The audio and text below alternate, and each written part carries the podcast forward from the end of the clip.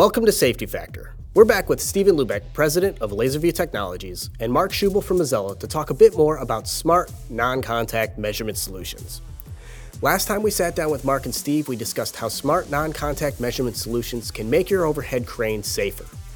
Today, we are discussing how they can increase productivity and make your overhead crane more efficient. Guys, thanks for joining. Welcome back to the channel. Uh, you'll have to excuse my voice, I've got a bit of a cold. So let's jump right into it. Let's talk about the different types of smart non contact measurement solutions and what effect they can have on productivity and how they can make you more efficient.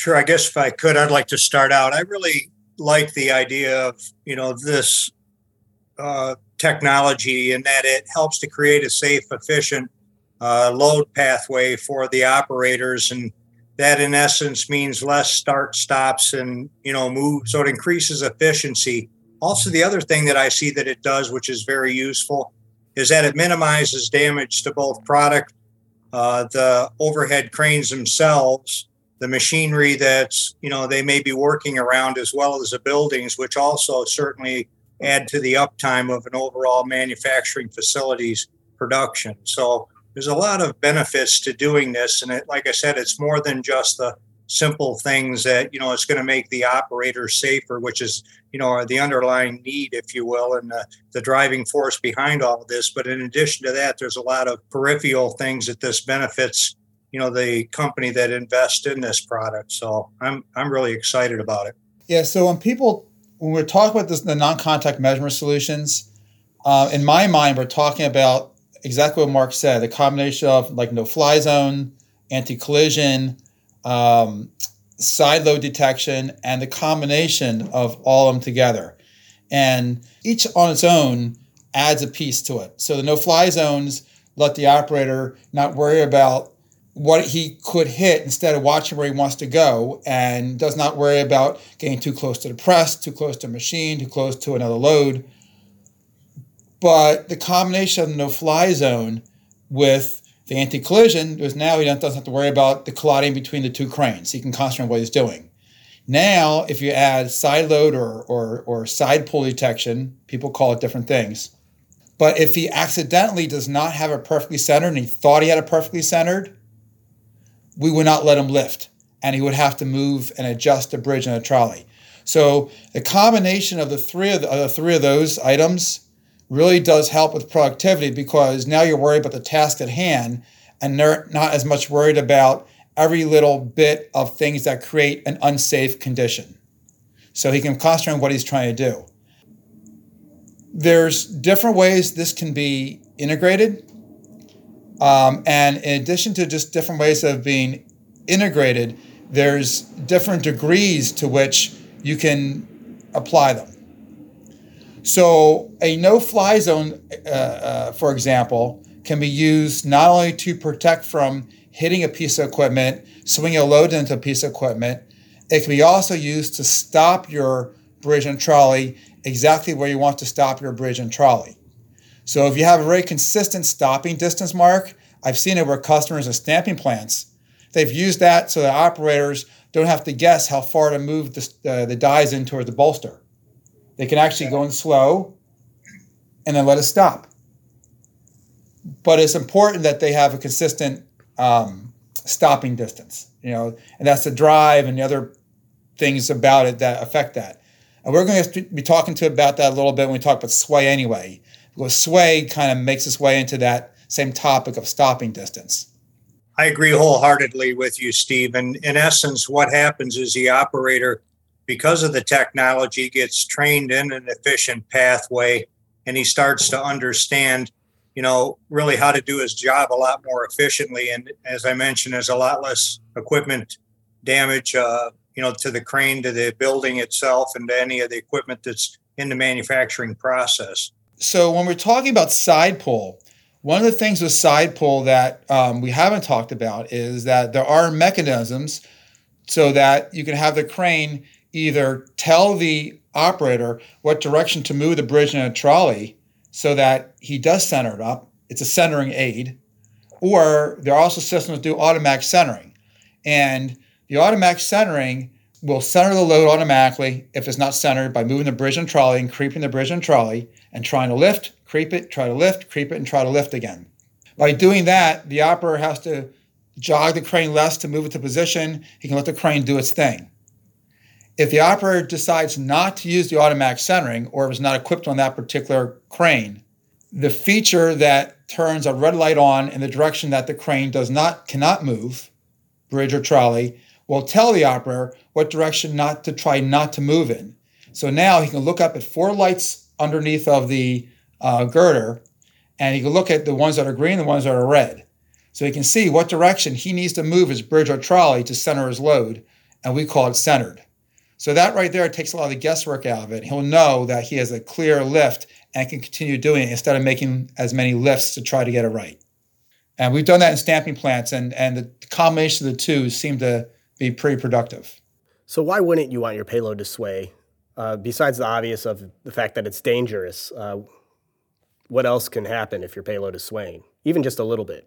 There's a lot of things to answer your question, Ben. When you have you know a suspended load like that, and you have a non true non-vertical pick like that, and you're and you're getting some sway, what happens to the structure itself? Basically, everything gets touched by it because of that sway because you get kind of a pendulum effect. So, for instance, that sway translates up into the hoist trolley unit, which you know affects the hoist trolley running gear, all of the different connections in it because it's trying to move it back and forth, if you will. It also does the same thing to the girders and the end-truck connections on the crane. It also translates down into the wheels and axles on the crane, which in turn transfer down into the you know, the ball rail and the uh, building runway, which goes into the building structure itself. So not only are you having an unsafe situation where an operator can be trapped between a load and uh, a piece of equipment, for instance, and it swings towards him and pins him, but also everything mechanically as well as electrically is affected up above too every time that happens. So, like I said, you get a pendulum effect. The crane, in essence, tries to rock back and forth and again, we're always picking up a fairly heavy load. That's what cranes are for. So it's not like we've got, you know, a tennis ball. We're talking about, you know, tens of thousands of pounds swinging on a cable 30, 40, 50 feet in the air. And then all of that force and momentum translating back up through the structures and all of the mechanisms. So that's from a service standpoint, I guess. Those are some of the things that I like that this product, you know, resolves those issues. Yeah, so so people oftentimes confuse. I found Mark that people confuse sway and side pull because they say, well, sway is swing, and side pull makes you know, and side pull can correct for sway, and the two, although related, are actually very different, right? So the side pull is I'm physically not doing a vertical pick. I'm off at an angle. Sway is I pick it up, I start moving, and as I start moving with my bridge, you have acceleration, and then the acceleration starts a pendulum effect. But how they're related is where if you do not have typically a, a vertical pick and you try to sway control, you keep that unvertical, that non-vertical pick in your in your move. So you never correct for that vertical pick. It tries to it's, it's going to at least it, it's never going to fully get make that a vertical a vertical. Obviously, gravity will make it vertical eventually, but the point is to do a good sway control, you need a you need a vertical pick, and the vertical pick is where um, the side pull detection comes in. So people oftentimes confuse the two together because when you do a non-vertical pick and you pick up a coil and it swings, well, that's sway. But it's really the term sway is really once you start getting moving with the bridge or the trolley, and usually the bridge is what gives you most of the sway because your bridge is your faster moving, faster acceleration of the two between the bridge and the trolley. I guess in some places, trolley does can be fairly fast, but the bridge is usually the faster moving um, um, part of the crane. So it's very important to have a vertical pick before you even want to approach sway control.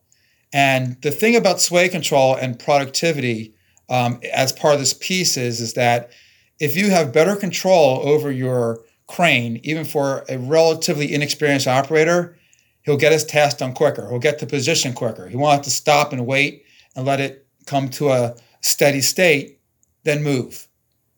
And traditionally, I think we touched on this in the last episode, is that the way people would deal with sway control um, traditionally is something called pitch and catch.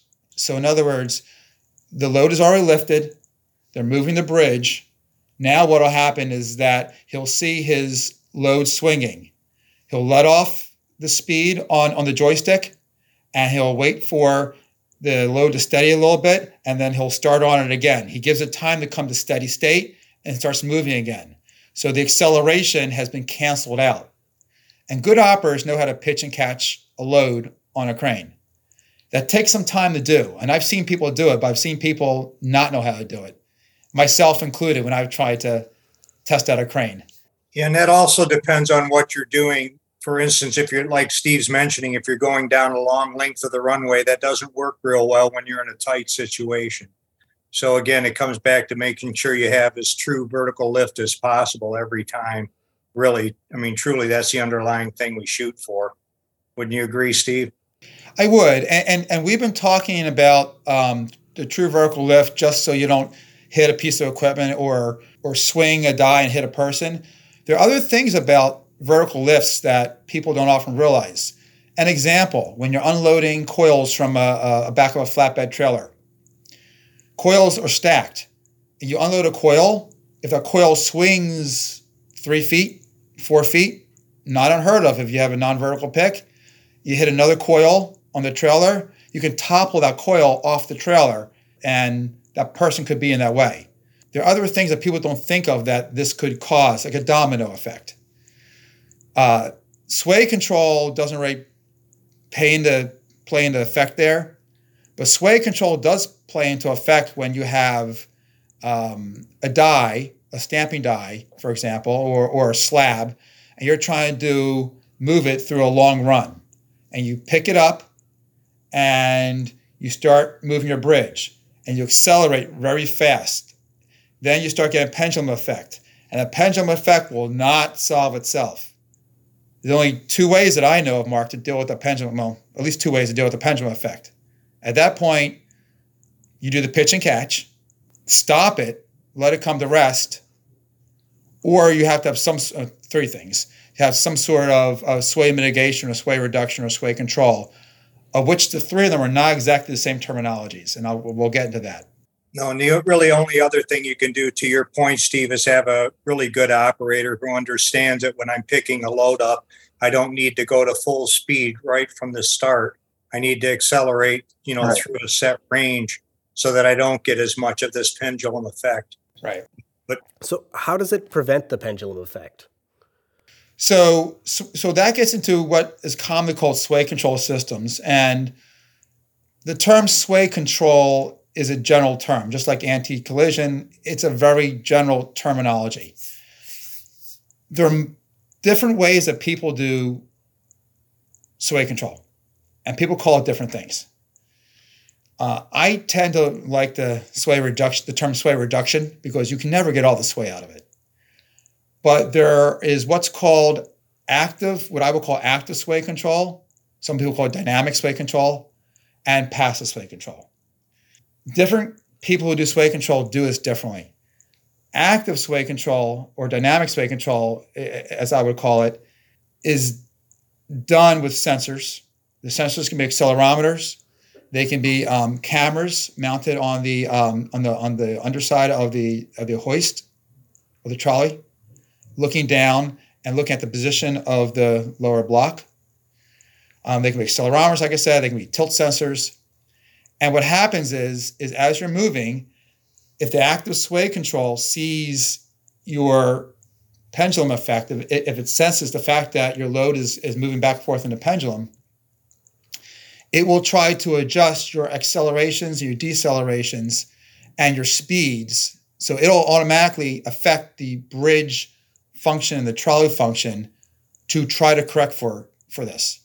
So in essence, it takes an algorithm and looks at the load, the distance, the speed, like Steve's right. mentioning, and and then adjusts the drives themselves. You see that a lot in ship to shore crane. So this, but this technique though doesn't come without its challenges. If you have a good operator and now the sway control starts affecting his movements and taking effect, that starts causing some some some conflict because now you're trying to move the crane and the act and the crane is actively trying to resist your resist what you're doing and do something different. On the other hand, if you move a load and you've stopped your load and the crane is still coming to a, uh, a coast, the sway control will also try to adjust the movement of load and you could actually have it so that the sway control actually moves your load after it's come to a slight bit of rest. Operators oftentimes have a problem with true sway control that's active because it can have effects on, on the operation of the crane that are not um, his, his actions, his button presses. So when you talk about sway control, you'll get a lot of shaking heads like, no, no, no, you know, we, we've done it before, we don't like it it's kind of like lane control now on the new cars where it tries to steer you back into the lane and you go why you know why is it doing that? I didn't try that. So to steve's point the machinery right. is going I, I know more about this than you do let me do it. And you're going gosh i didn't give that input what's going on? Right so that can be a little shocking to certain operators and, and, and actually it, it, does cause a little issue in some cases in, in the right certain circumstances. You're right. But there's passive sway control also so passive sway control is what I would call um, sway reduction. Instead of actively trying to change the movement and move the crane a little more uh, forward or backwards or acceleration, it modifies with an algorithm again the acceleration curves that before the drive gets a command. So what happens is it changes the acceleration from still to uh, second speed to third speed or you know to the full hertz rate on a drive in a way that either has a shape on it or in a way that you accelerate let it rest accelerate let it rest accelerate let it rest. So it shapes it changes the shape of the acceleration curve. And by doing that you don't affect the operator as much. Now it takes longer typically to get to full speed. It takes longer to decelerate from full speed down to nothing but that's very repeatable and the operator has to get used to that that that function. So for example if you know that you typically let off full speed at a certain girder column in the building to, to, to put it on top of a bolster around a, around a press maybe with the sway reduction you have to let off halfway between the girders a little sooner but sway reduction makes a very repeatable stopping distance. So if you know the behavior, you can stop very repeatedly. And by being able to stop very repeatedly, what happens now is, is that you can make small moves and you can not have to overshoot your moves. You can make small moves, not worry about the load swaying every time I, I jog the crane for a move, and you can make much more repeatable moves. That's the selling point of sway reduction or sway control. And the sway reduction is also done in different ways. Some people put sensors, accelerometers, tilt sensors. There's also sway reduction out there that's sensorless. And the sensorless sway reduction is based off of the operator's input onto the pendant or the radio. It's based on a presumed height uh, or, or wire rope height that you set and some other parameters. So there's sensorless sway reduction. There's sway reduction done with sensors. Um, they can either be active or passive. I think if you were to survey most people in the crane industry, I think a lot of people in the crane industry will like the passive ones better than the active ones because the active one will take more control of what you're doing and it could actually make some actions that you don't want it to happen. So there, there's there's people who like both sides of the coin there's a cost differential too. Passive is less expensive, you know, than the than the other, and uh, yeah, a lot of times it's not cost effective.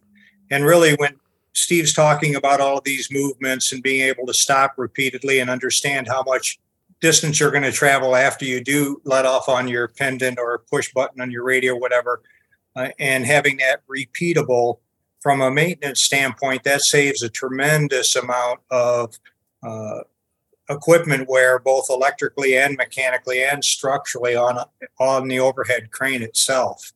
Because usually, what had happened in the past when operators did this is they would what was used at the time called reverse plugging back when we had all the cranes were relay logic cranes but basically what you were doing was taking a crane going from full speed and then forcing it into you know in one direction forcing it into full speed in another direction in essence and yeah. or any of the speeds in another direction but basically shifting it from one to the other and that creates a lot of a lot of issues obviously mm-hmm. electrically and mechanically and structurally mm-hmm. so operators would push the button and push the button and hit the button five or six times to move one foot for instance and each time they were doing that they were showing an inrush of current coming into the motors you know, all the contactors, all the contact tips, all of the mechanical devices, the brakes opening, closing, all of those things are going on.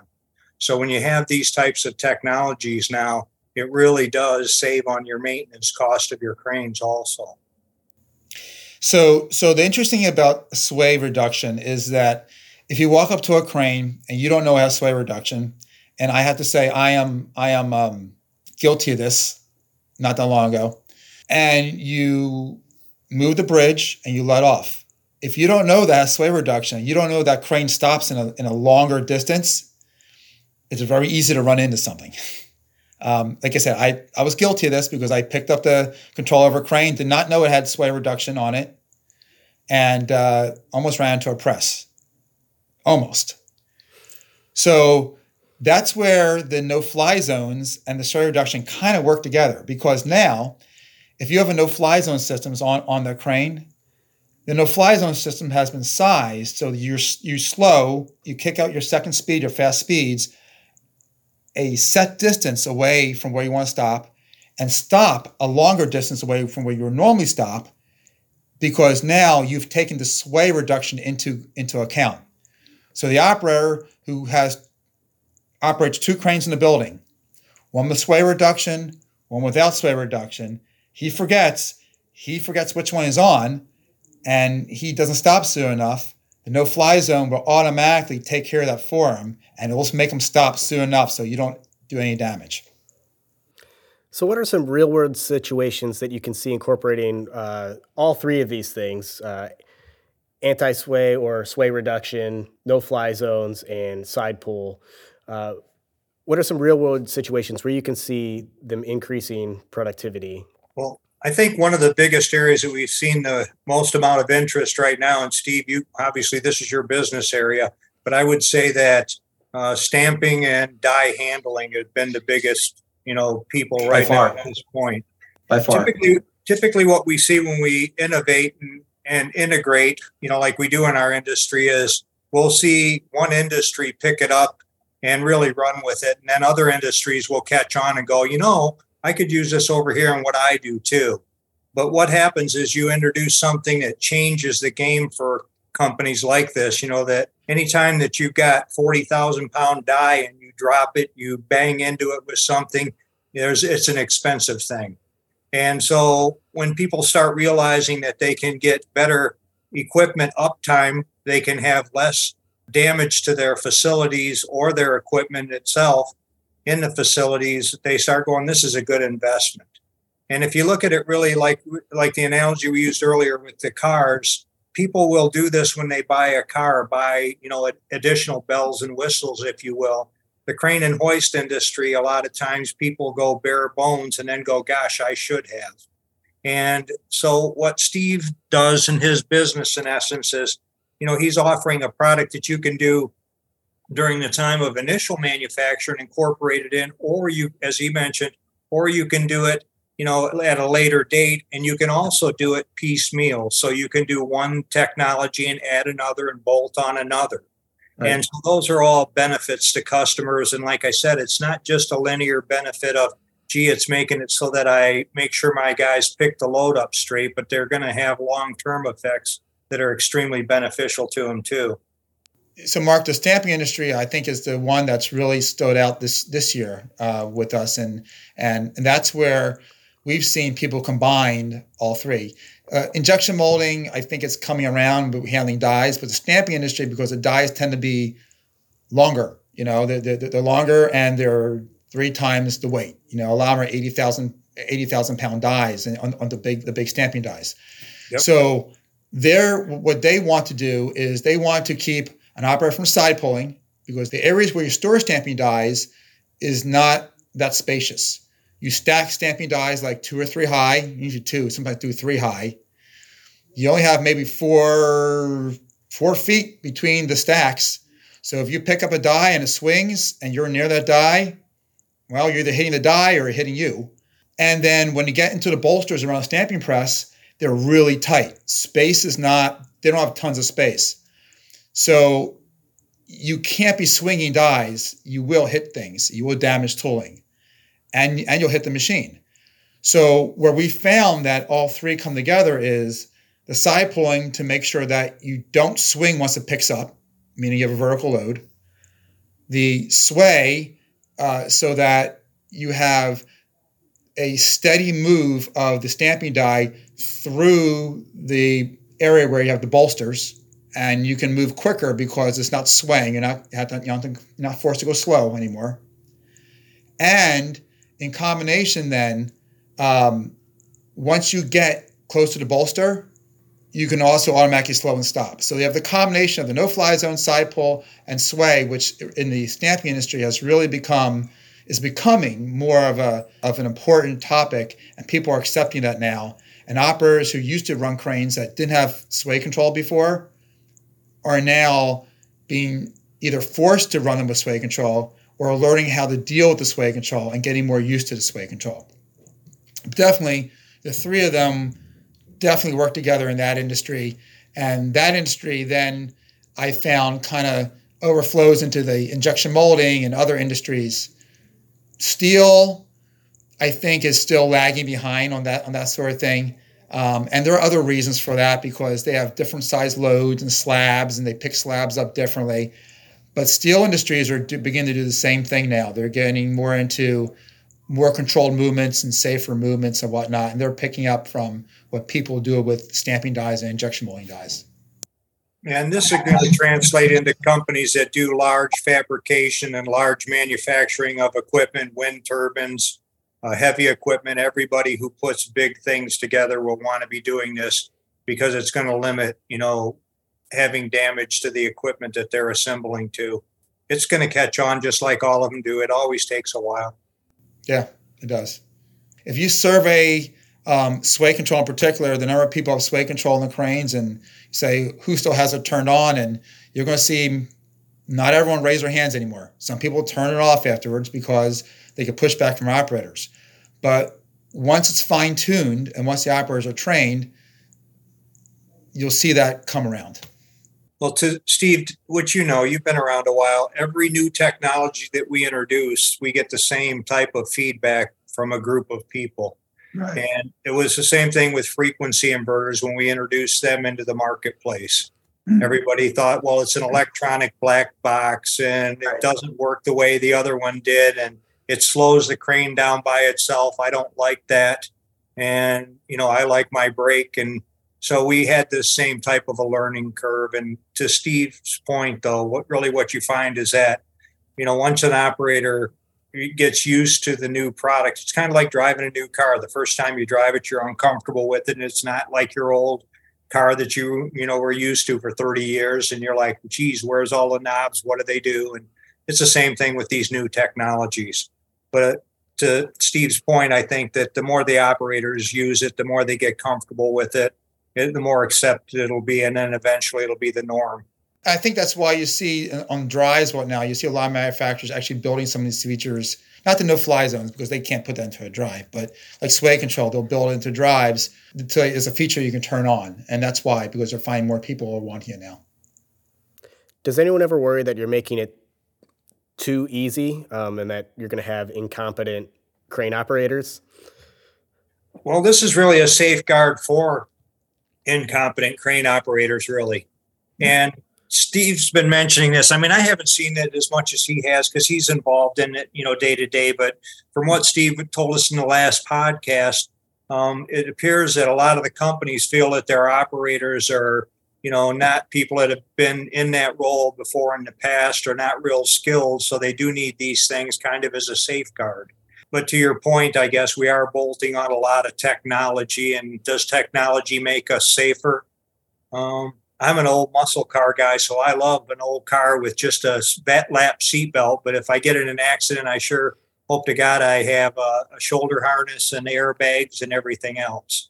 So it depends, I guess, on really the way you, you view it. I mean, I mean, even the experienced operators have come to with, with close calls on lifting things.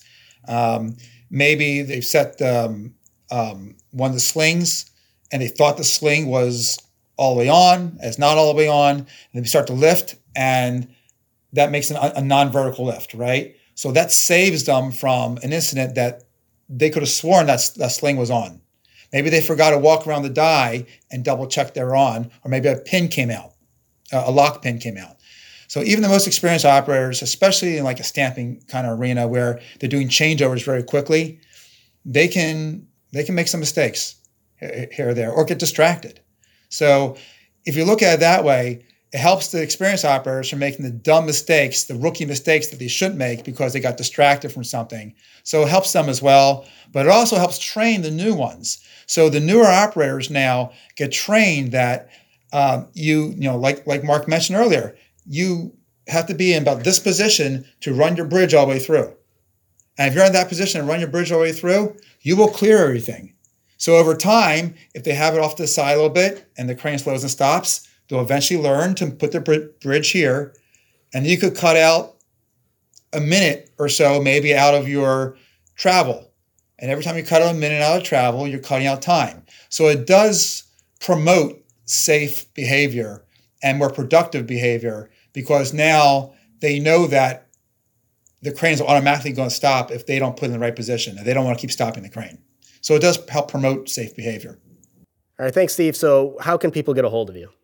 You can get information on our website, which is uh, laser-view.com.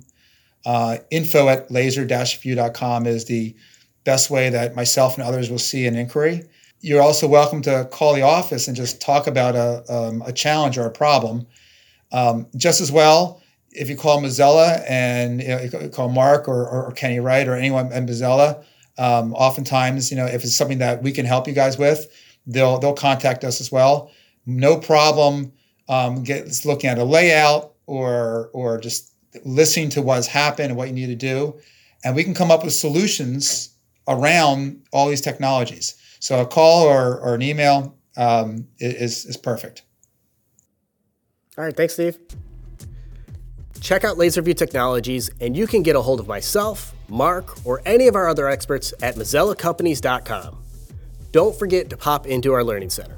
We have a ton of information on overhead cranes there. We wrap up this three part series on creating a safer and more efficient work zone with smart, non contact measurement solutions, with a discussion on how they can improve the maintenance and reliability of your overhead crane. You can subscribe to Safety Factor wherever you listen to your podcasts, or watch it on the Lifting and Rigging channel on YouTube. Thanks for watching, and stay safe out there.